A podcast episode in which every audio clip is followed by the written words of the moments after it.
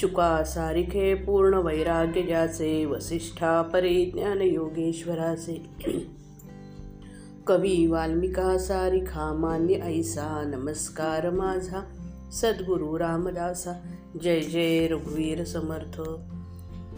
दशक सतरावा समास पा पाचवा अजपा निरूपण।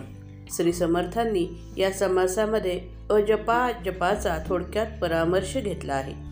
खरे सांगायचे म्हणजे साधकाच्या दृष्टीने अजपा अजपा जपाचे महत्त्व सांगावे तेवढे थोडेच आहे.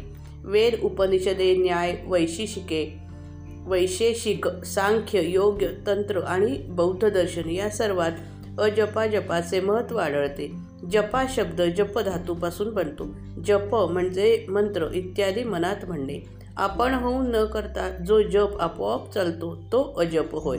त्यास गायत्री म्हणतात. अजपा नाम नाम गायत्रीम म्हणजे जीवो जपती सर्वदा. गायत्री स्त्रीलिंगी म्हणून अजपा असे रूप बनते. आपण प्रयत्न कर न करता जो आपोआप जप होतो त्यास अजपा जप असे म्हणतात. हंसाहा किंवा हंसो या मंत्राला अजपा नाव आहे. विद्यारण्य मुनींच्या सर्व दर्शन संग्रहामधील पातंजल दर्शनावर भाष्य करताना अभ्यंकर शास्त्री लिहितात अजपा मंत्रे ती स्वभाव सिद्ध एवायम श्वास प्रश्वास रूप हा अजपा मंत्र हा स्वभाव सिद्धत्वात न अयम इतर मंत्रवत जप्यते। तेन अजपा इति उच्यते तत्र श्वास प्रश्वासयो हंसः इति भावना क्रियते। बाहेरचा वायू आत घेणे हा श्वास तर आतील वायू बाहेर सोडणे हा प्रश्वास। श्वास घेताना सोकार तर श्वास सोडताना हंकार होतो. सोकार शक्तिरूप आहे तर हंकार शिवरूप आहे. हंसहा व सोहम दोन्ही एकच समजावे. मरा मरा जेव्हा अजपा झाला तेव्हा तोच आपोआप रामराम झाला. त्याने वाल्याचा वाल्मिकी झाला. तसेच सोहम आणि ओंकार दोन्ही एकच आहेत. सोहम प्रणवरूप आहे. प्रत्येक जीव सर्व देहाला सर्व अवयवांना व्यापून सोहम सोहम करीत हृदयात राहतो. भक्तिमान योग्यांना प्रणवजप अतिप्रिय असतो. प्रणवामध्ये परमेश्वराची भावना करून रात्रंदिवस योगी लोक भक्तिपूर्वक प्रणवाचा जप करतात. ज्ञानप्रधान वेदांती लोक परमेश्वराशी तदाकार भावनेने अहोरात्र सोहमचा जप करतात. स्वरसाधना करणारे काही लोक केवळ कुंभक करून अजपा जपतात. अशा जपाने त्यांना त्रिकाल ज्ञान होते. अलौकिक सिद्धी प्राप्त होतात आणि अखेर मोक्ष मिळतो. अजपा जप करणारे अद्वैत वेदांती सगुण ब्रह्म ब्रह्माची अभेदाने उपे उपासना करतात. त्यास अहंग्रहोपासना म्हणतात. या उपासनेतील जपाने जीव चटकन स्वरूपमय होऊन जातो. निरनिराळ्या स्वरूप सगुण देवतांची उपासना करणारे भक्तिमार्गी संत अखंड नामस्मरण करतात. सतत अभ्यासाने त्यांना नामाचा अजपाजप साधतो. प्रेमसमाधीचा आणि प्रेमसमाधीचा अनुभव येतो. पुढे त्याचे नाम आपोआप चोवीस तास अखंड चालते. वाणी चार प्रकारच्या आहेत. त्यापैकी परावाणी केवळ मूळ संकल्परूप स्फुरणरूप उन्मेषरूप किंवा शिवशक्तीरूप असते. ती भावमय शांत स्वस्थ व आनंदमय असे अनुभवास येते.